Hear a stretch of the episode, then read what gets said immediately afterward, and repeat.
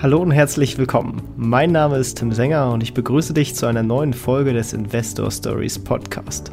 Erfahre von anderen Investoren, wie sie gestartet sind und welche Erfahrungen sie auf ihrem bisherigen Weg gemacht haben. Lass dich von ihren Geschichten, Strategien und Vorgehen inspirieren und schreibe deine eigene Investor Story.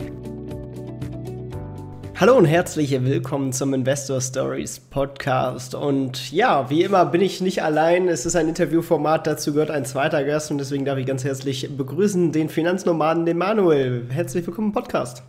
Ja, hallo. Schön, dass ich hier sein darf. Ja, danke, dass du der Einladung gefolgt bist. Und am besten starten wir zum Anfang mal mit einer kleinen Vorstellungsrunde und du erzählst in ein paar Sätzen, wer du so bist, was du so machst und was man über dich wissen sollte. Ja, also ich bin der Manuel, bin im schönen Niederbayern geboren und beschäftige mich jetzt schon seit 7, 8 Jahren mit dem Thema Finanzen. Habe auch in diesem Jahr, im letzten Jahr habe ich meinen Blog gestartet, der Finanznomade, und versuche da einfach ein bisschen was von meinem Wissen, das ich so in der letzten Zeit erarbeitet habe, weiterzugeben. Und versuche auch, möglichst transparent zu sein und viele Zahlen auf meinen Blog zu bringen. Ja, das war doch schon mal ein guter Einstieg. Zu deinem Blog kommen wir auf jeden Fall auch gleich nochmal zu sprechen. Jetzt starten wir aber erstmal mit dem ursprünglichen Anfang. Wie bist du denn überhaupt zum Thema Finanzen und Investieren gekommen? Tja, eigentlich eine interessante Geschichte. Also ich habe erstmal nichts vom Investieren gehalten. Bin dann 2016, glaube ich, war es, von meinem Arbeitgeber auf Dienstreise nach Südkorea geschickt worden und hatte dann, nachdem alle meine Kollegen schon wieder heimgeflogen sind, nach 1, 2 Wochen Zeit, mir die Zeit im Hotel am Wochenende totzuschlagen und bin da irgendwie durch Surfen auf das Thema Investieren und finanzielle Freiheit gestoßen. Und ja, das hat mir ziemlich gut gefallen, habe die Idee dahinter sehr cool gefunden und ja, dann habe ich Stunden um Stunden quasi im Internet verbracht und einen Blog nach dem anderen gelesen und dieses Thema einfach, mich total reingefuchst. Ja, du bist ja auch relativ schnell recht tief eingestiegen, zumindest schaut es auf deiner Webseite so aus. Du bist ja von 2016, wo du gerade gesagt hast, dein Anfang. Im gleichen Jahr hast du dann auch schon den ersten Optionskontakt sozusagen gemacht. War das dein Einstieg oder hast du mit Aktien angefangen und wie hat sich das quasi entwickelt von den Vermögenswerten, die du jetzt so hast? Also mit Optionen habe ich nicht direkt angefangen. Die ersten Investments waren 2 ETFs auf Food and Beverage und Healthcare, weil man gedacht habe, okay, gegessen und getrunken wird immer und Gesundheitssektor wird es auch immer geben, kann man nicht viel falsch machen. Habe da quasi meine ersten Sparpläne dann angelegt gehabt und habe mich halt immer weiter eingelesen und bin dann eben auf so einen Blog gestoßen, der dieses Thema Optionen dargelegt hat oder erzählt hat, wie er das macht. Ich habe da denselben Fehler gemacht wie so viele andere. Habe mir gedacht, Optionsscheine, diesen Mist, den mache ich nicht. Bis ich halt dann draufgekommen bin, okay, Optionen sind was anderes und das hat mir dann eben sehr gut gefallen und die Möglichkeiten dahinter. Und dann habe ich da halt auch mal ein Depot gemacht und ganz langsam angefangen, ganz vorsichtig vor allem. Und ja, so hat sich das dann mit der Zeit entwickelt. Wie gesagt, von diesen 2 ETFs und Optionen und dann immer weiter eingelesen und mittlerweile sind es halt sehr viele Finanzvehikel, sage ich mal, die ich habe, auch neben den Optionen. Ja, dann schauen wir uns das doch ganz auch mal aus der Vogelperspektive darauf an. Wie hast du denn dein Gesamtportfolio aufgebaut, so grob? Also sind das vor allem Aktien und Optionen oder hast du auch andere Vermögenswerte drin? Also ich bin da schon relativ breit aufgestellt, glaube ich. Ich habe 2011 damals eine PV-Anlage auf das Dach von meinem Elternhaus bauen lassen. Also das ist ein Baustein, der macht aber aktuell nur noch 2,5% von meinem Gesamtvermögen aus. Dann hatte ich lange Zeit Genussrechte bei meinem Arbeitgeber. Das waren irgendwie so 30.000 Euro, die sehr gut verzinst waren, sind aber auch seit letztem Jahr wieder verkauft und aktuell... Vielleicht an dieser Stelle für diejenigen, die es nicht kennen, magst du bitte kurz erklären, was so ein Genussrecht eigentlich ist und wie das quasi so aufgebaut ist? Also hat man da einen Fixzins, ist das eine Erfolgsbeteiligung? Genau.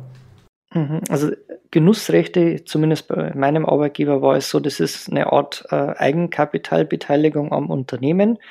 Das heißt, man zahlt in einer festen Stückelung Geld ein, bekommt das dann für die nächsten 10 Jahre, ist das fest angelegt, bekommt es also da nicht mehr zurück im Normalfall und wird anschließend am Unternehmenserfolg beteiligt. Also es wird ja jedes Jahr, gibt es einen Bilanzgewinn, der x% von der Bilanzsumme ausmacht, und da wird man dann beteiligt. Also wenn es 10% Bilanzgewinn war, dann gibt es eine Ausschüttung auf die Genussrechte in Höhe von 10%.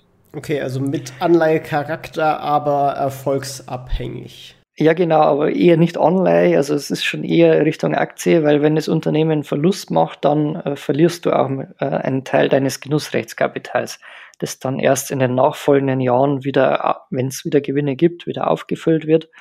Und man trägt da tatsächlich schon auch das unternehmerische Risiko damit. Ah, okay. Ja, habe ich so tatsächlich auch noch nie in Deutschland gehört, dass das als Mitarbeiterbeteiligungsinstrument genutzt wird, weil hat ja dann doch auch eine relevante Downside und das Illiquide. Ich kann mir vorstellen, dass das nicht jeder mitgemacht hat. Ja, also haben bei uns tatsächlich auch nicht alle Mitarbeiter gemacht, und wie gesagt, ist auch schon mit höheren Risiko verbunden, weil wenn das Unternehmen zum Beispiel pleite geht, dann ist halt nicht nur der Job weg, sondern auch das Geld, das man da angelegt hat. Aber für dich hat es sich gelohnt, oder? Für mich hat es sich gelohnt. Also in der Zeit, wo ich die Genussrechte hatte, waren im Schnitt, glaube ich, 12-13% Jahresrendite netto drinnen. Also hat sich schon ziemlich gelohnt. Kann man nicht meckern. Ja, was hast du sonst noch so drin? Genau, was habe ich noch? Gut, ich habe einen großen Anteil bar Buchgeld, also Girokonto Tagesgeld momentan von 12%. Aufgrund von unserer bevorstehenden Reise dieses Jahr, aber da können wir vielleicht später noch drauf eingehen. Dann Edelmetalle, Gold und Silber habe ich noch, 15% ungefähr. Und ansonsten teilt sich es eigentlich nur noch auf in ETFs, die ich beim DKB-Broker habe. Das sind knapp 26%. Und mein Optionsdepot. Also da habe ich ja Aktien, CEFs, Optionen drinnen. Da sind wir bei knapp 45%. Oh, das ist ja schon ein recht großer Teil. Vielleicht aber erstmal zu den ETFs. Wie hast du das aufgebaut? Setzt du da auf ein paar bestimmte Themen? Bist du da relativ breit diversifiziert? Wie schaut's aus? Wie man es nimmt. Also ich habe mittlerweile, jetzt muss ich schnell mal schauen, 2, 4, 6, 8, 10, 12, 14, 17 ETFs im Depot. Ist demnach schon etwas breiter aufgestellt. Mein Ziel ist es eigentlich, dass ich jeden Monat Ausschüttungen bekomme und dass das möglichst gleichmäßig über die Monate erfolgt und ja, nette Summen dabei rauskommen. Das heißt, alle meine ETFs sind ausschüttend. Ich versuche, mich trotzdem breit aufzustellen, also jetzt nicht nur Dividenden-ETFs zu nehmen. Ich habe dann auch sowas drin wie ein FTSE All-World, der einfach so wie der MSCI World quasi weltweit investiert, habe aber auch viele Dividenden-ETFs drinnen, also die zumindest nur Unternehmen drin haben, die Dividenden ausschütten. Das ist mir persönlich sehr wichtig. Diese ganzen Unternehmen, die nur Gewinne in der Zukunft versprechen, da bin ich eher ein bisschen skeptisch unterwegs. Das umgeht man eben alles, wenn man nur Unternehmen hat, die Gewinne ausschütten an die Anteilseigner. Ja, und was habe ich dann da? So Dividendenaristokraten von Amerika, von der Welt, von Asien, von den Emerging Markets, dann auch noch ein ETF auf Preferred Shares, also ja, so in der Richtung Genussrechte, wie wir es gerade schon gesagt haben. Dann sogar ein Online-ETF auf Emerging Markets online.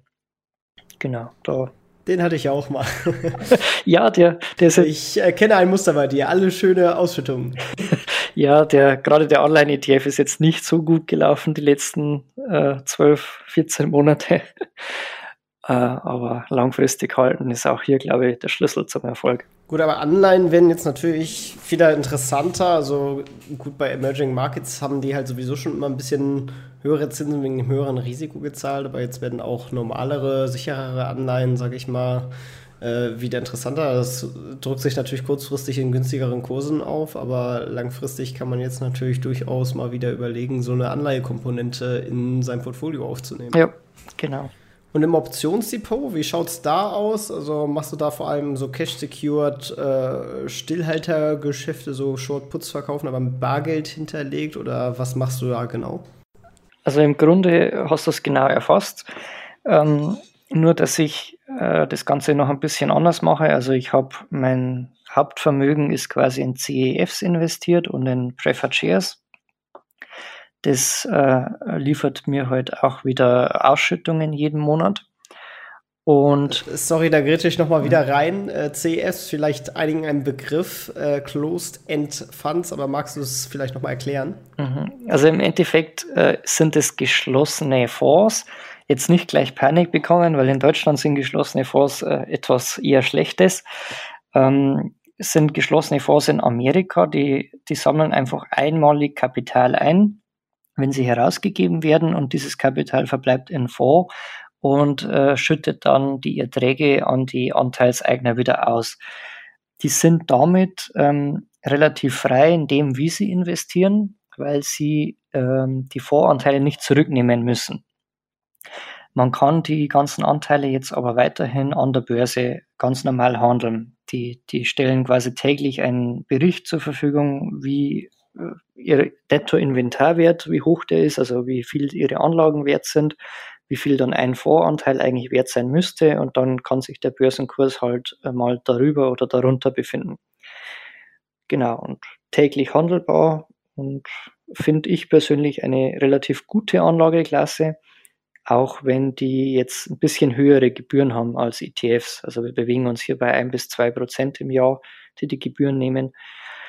Aber meiner Meinung nach sind die Fonds das schon wert, weil die ähnliche Renditen haben wie die ETFs und da eben zum Teil besser agieren können.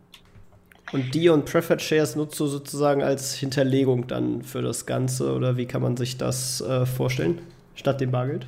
Genau, die nutze ich, also mein Depotvolumen ist quasi in diesen CEFs und in diesen Preferred Shares angelegt, ein großer Teil zumindest. Und wenn ich dann Put-Optionen schreibe, dann geht ein gewisser Teil halt eben auf Margin, also auf Kredit vom Broker. Also ich habe nicht immer alles 100% Cash secured. Okay, aber es ist ja insofern dann ja weiterhin hinterlegt, dass du ja quasi dadurch, dass du die Werte im Depot hast, theoretisch die ja jederzeit verkaufen könntest, oder quasi sollte dir die Position eingebucht bekommen, dir der Broker halt einen Margin-Kredit quasi gewährt und das halt quasi dann immer noch gedeckt ist. Genau. Und verkaufst du dann so einen Basiswert auch mal direkt, falls er dir eingebucht wird? Also falls man sozusagen dir mal, in Anführungsstrichen, dir der Put um die Ohren fliegt? Falls mir ein Put um die Ohren fliegt, geht es darum schon, dass ich die Basiswerte, auf die ich die Puts schreibe, vorher ausgewählt habe. Also ich bin auch damit einverstanden, wenn mir die angedient werden, weil ich die Aktien, die dahinter stehen, gut finde, oder das Unternehmen, das dahinter steht, sind meistens Unternehmen, die eben auch Dividende auszahlen, die es schon lange am Markt gibt, die vielleicht irgendeinen Burggraben haben, irgendein Alleinstellungsmerkmal. Genau, da habe ich jetzt nicht so das Problem. Und das nächste ist noch, also ich achte schon darauf, dass der Margin-Kredit, den ich dann da bekommen würde, dass der immer noch in einem guten Verhältnis zu meinem restlichen Vermögen steht. Also ich könnte ja zum Beispiel das Depot bei der DKB liquidieren oder mein Bar- und Buchgeld einzahlen, und dann wäre der Kredit auch wieder hinterlegt. Ah, okay, ja, spannend. Aber wonach steuerst du dann dein Gesamtportfolio? Ist das quasi so eine Art Yield on Cost, also Verzinsung auf das eingesetzte Kapital, um Ausschüttungen, oder was ist quasi das finanzielle Ziel, also nicht das übergeordnete Ziel? Dazu kommen wir gleich später nochmal. Genau, also wie ich das steuere, ist relativ einfach. Also ich will halt Ausschüttungen haben, bin mir aber dessen bewusst, dass ich dann nicht die maximal mögliche Rendite erreiche, was für mich aber in Ordnung ist, weil ich jetzt dann in der nächsten Zeit in eine andere Lebensphase eintreten werde, wo es auch auf die Ausschüttungen drauf ankommt und nicht nur auf Buchgewinne, die mal ganz schnell weg sein können, wie wir ja vor kurzem gesehen haben. Generell will ich schon versuchen, möglichst viel an der Börse halt investiert zu haben. Hat man da jetzt aber keine konkrete Zahl gesetzt. Also ich habe einen gewissen Bargeldvorrat, der soll in der Summe ungefähr gleich bleiben.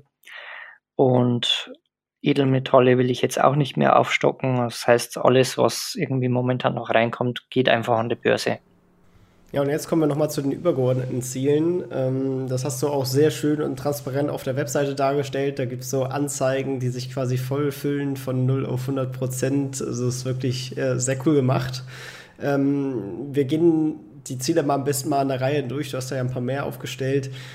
Was bedeutet für dich finanzielle Unabhängigkeit als erstes?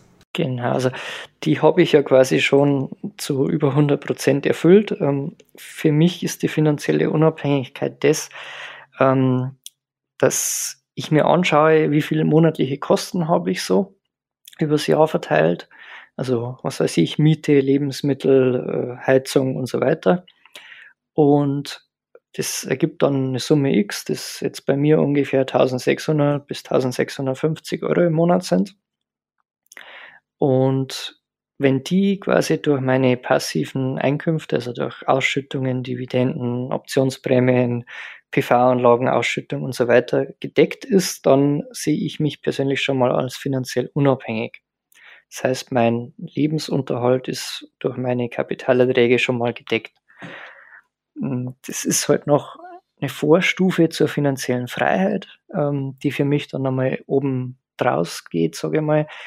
Da ist dann halt der Bonus dabei, dass man dann sagt, okay, ich kann mir dann noch mehr leisten, als ich jetzt will, vielleicht längere, größere Urlaube oder man plant halt schon ein bisschen vorwärts, Familieneinkommen dann, dass das gesichert ist. Also da ist halt dann der Finanzbedarf nochmal etwas höher.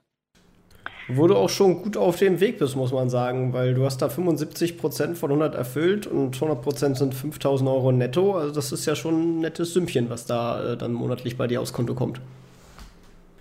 Ja, tatsächlich. Also läuft aber auch erst seit diesem Jahr so richtig gut, muss ich auch dazu sagen. Also seit 2022.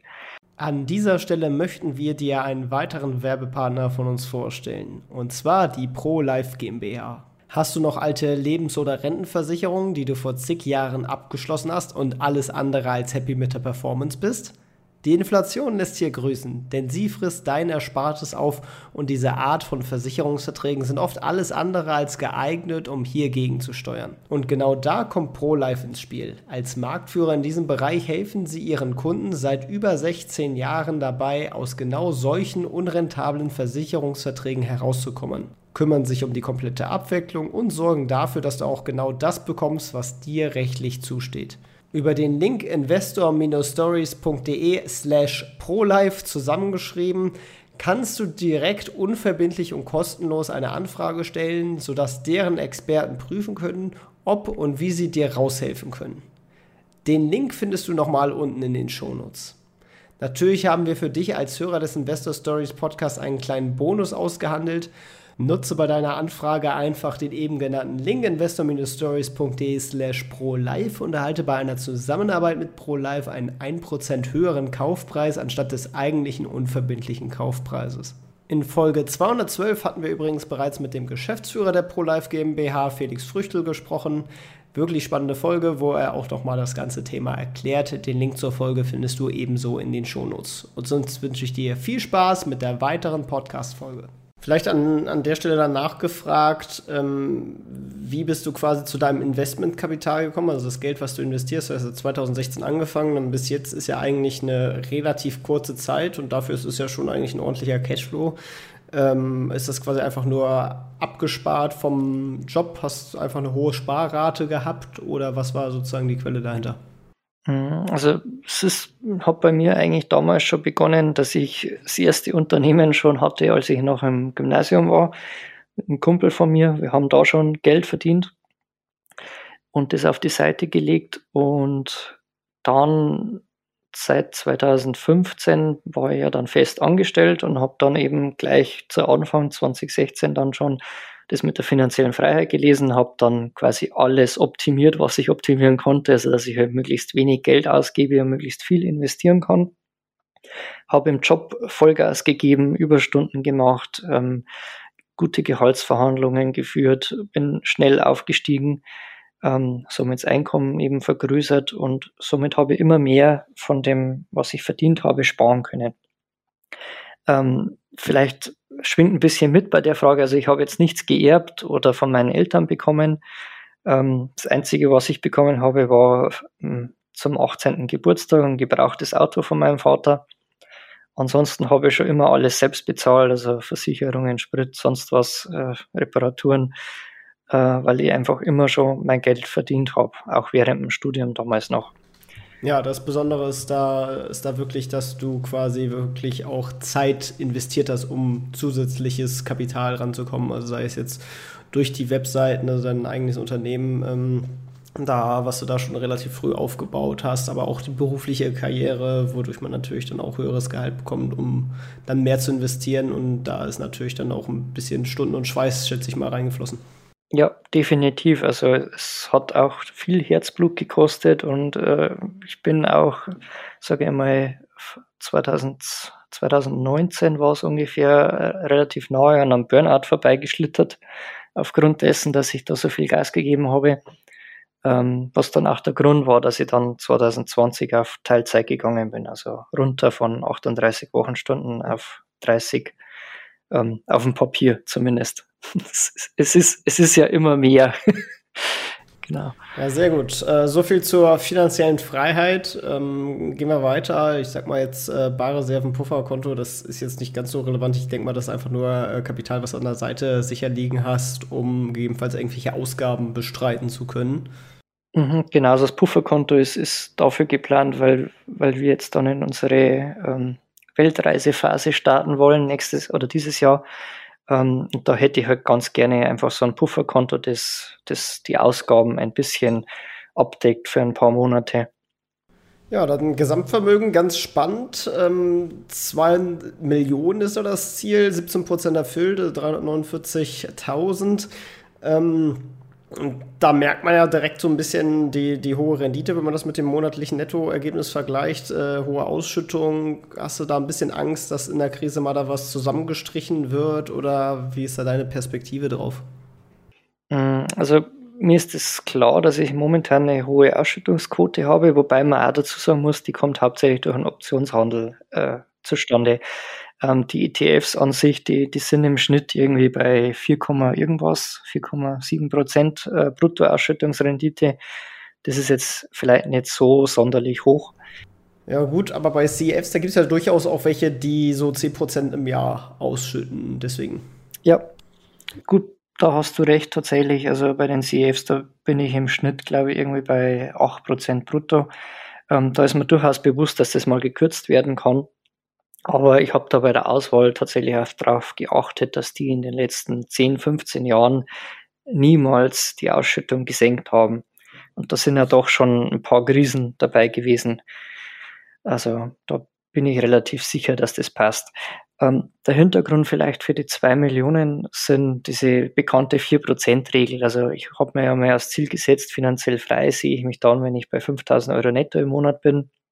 Und das entspricht dann eben durch die 4%-Regel ungefähr 2 Millionen Euro Gesamtvermögen, das man dann da braucht. 4%-Regel, also ich kenne es vielleicht trotzdem nochmal für diejenigen, die es länger nicht mehr gehört haben.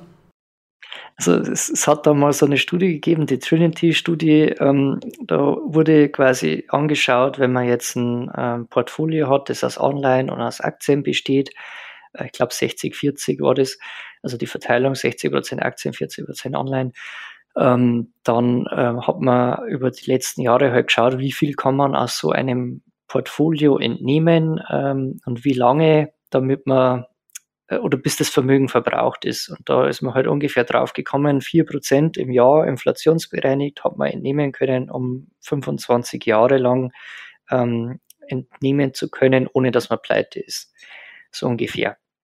Daher kommt diese 4%-Regel.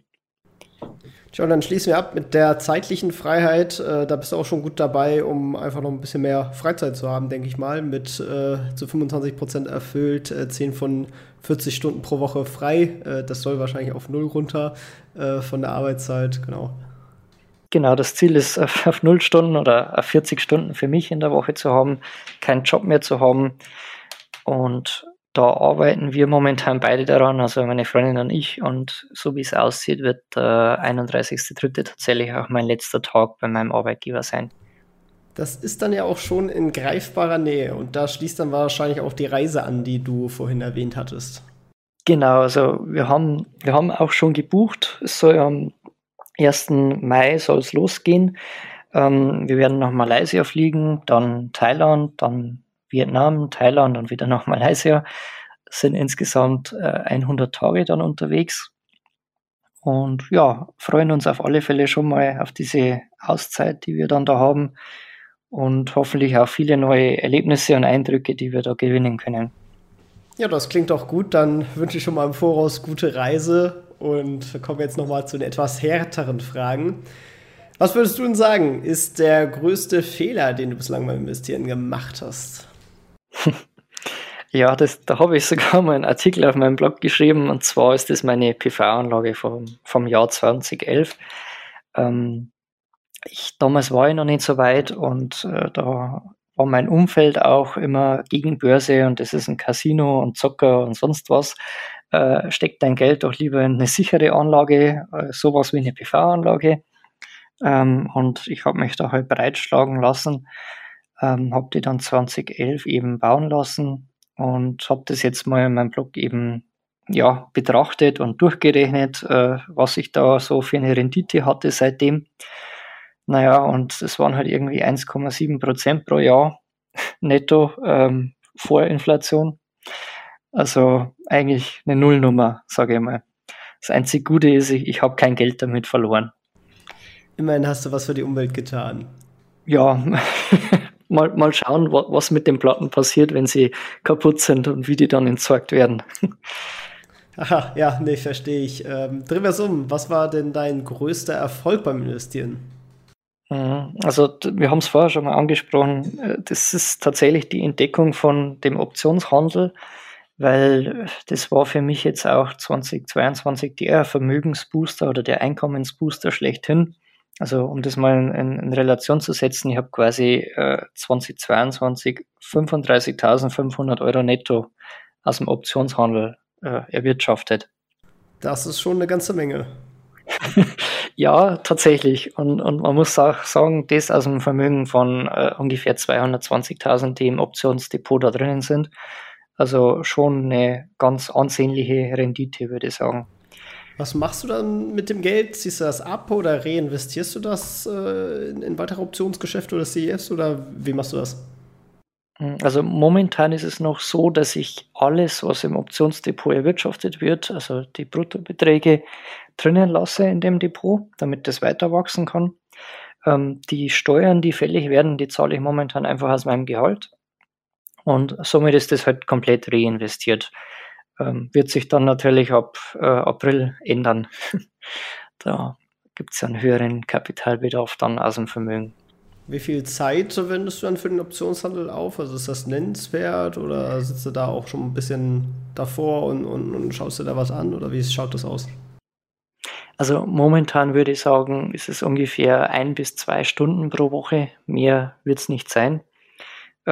Ich schaue halt täglich, sage ich mal, 5 bis 10 Minuten mal kurz rein, wie verhalten sich die ganzen Positionen, die ich habe, muss ich irgendwie was adjustieren, ja, nein, hat es irgendeine große Bewegung am Markt gegeben, das ist aber in der Regel nicht der Fall, muss also nichts tun und ansonsten schreibe ich ja normalerweise Optionen, die 30 Tage lang laufen, das heißt, ich muss eigentlich einmal im Monat etwas tun, von dem her, wie gesagt, 1 bis 2 Stunden in der Woche aktuell. Aber ich muss auch dazu sagen, früher war es ein bisschen mehr. Also jetzt ist das halt schon Routine für mich geworden. Ich habe meine Watchlisten auf Aktien, wo ich Optionen schreiben will. Ich weiß, auf was ich achten muss, wenn ich rollen muss, wie ich das schnell mache. Da spielt einfach die Erfahrung mit rein. vor 2-3 Jahren, würde ich sagen, war das schon noch mehr. Also da habe ich wahrscheinlich schon 5-6 Stunden in der Woche dafür aufgewendet. Ja, dann lass uns doch mal von deinen Erfahrungen profitieren und erzähl uns mal so von deinen Top-Learnings, die du da aus dem Optionshandel mitgenommen hast, worauf man da auf jeden Fall bei achten sollte. Also für mich wichtig oder eigentlich das Wichtigste ist, man sollte sich die Basiswerte anschauen, auf die man Puts zum Beispiel schreibt, dass man jetzt nicht irgendwelche so Luftnummern, irgendwelche Tech-Unternehmen, die auf einmal 80% ihres Wertes innerhalb von ein paar Wochen verlieren, dass man das einfach schon mal ausschließen kann. Das ist mitunter das Wichtigste. Und das nächste ist, das Allerwichtigste ist immer das Risiko. Also, dass man sein eigenes Risiko managt, dass man sich nicht überhebt, dass man nicht zu viele Puts schreibt, die einen dann um die Ohren fliegen können und das Depot crashen lassen. Das ist das Allerwichtigste. Und was ich auch gelernt habe, ist, man braucht ein gewisses ruhiges Händchen oder Geduld für das ganze Spielchen. Also man darf sich da nicht verrückt machen lassen, wenn eine Option mal kurzzeitig unter Wasser ist. Das gibt sich meistens wieder. Also der Markt erholt sich dann schon wieder. Und wenn nicht, dann gut, dann rollt man das ganze Ding halt einfach nach hinten und gibt dem Markt noch mehr Zeit, damit er sich wieder erholt. Also einfach da ein bisschen die Ruhe und das Vertrauen in das System zu haben. Nochmal vielleicht das Rollen erklärt. Das heißt, du verlängerst da eine Option und kaufst dich quasi sozusagen wieder neu ein. Magst du mal erklären? Machen wir einfach ein Beispiel. Also sagen wir, ich habe einen Put verkauft auf eine Aktie, die gerade bei $105 pro Stück steht und der Ausübungskurs von meiner Option ist quasi bei 100. Das heißt, wenn in 30 Tagen die Aktie unter 100 fällt, dann müsste ich die für $100 pro Stück kaufen. Jetzt geht der Kurs nach unten, Richtung $100, vielleicht auch Richtung $95. Das heißt, ich müsste die Aktie jetzt eigentlich kaufen. Dann kann ich sagen, okay, ich traue dem Markt aber zu, dass er in den nächsten 60 Tagen wieder steigt. Dann gehe ich einfach her, kaufe die Option zurück für einen Verlust in dem Moment und verkaufe dann eine neue Option, die halt 30 Tage später erst ausläuft, vielleicht auch für einen Ausübungskurs, der jetzt nicht mehr bei 100 liegt, sondern 95 oder so, und habe damit mein Risiko eben gesenkt. Und wenn ich das Ganze eben geschickt anstelle, dann verdiene ich durch diesen Rollvorgang sogar noch ein bisschen zusätzliche Prämie. Aber erhöhst auch dein Risiko, falls der Barwert quasi in eine bestimmte Richtung läuft, oder? Falls er weiter in die Richtung läuft, habe ich das Risiko eigentlich ja gesenkt, weil vorher sind ja quasi $100 mal 100 Aktien, also $10.000 auf dem Spiel gestanden, und durch das Rollen habe ich das ja auf $9.500 gesenkt. Ah, okay, verstehe. Also du rollst dann auch eher, als dass du dir Basiswerte einbuchen lässt.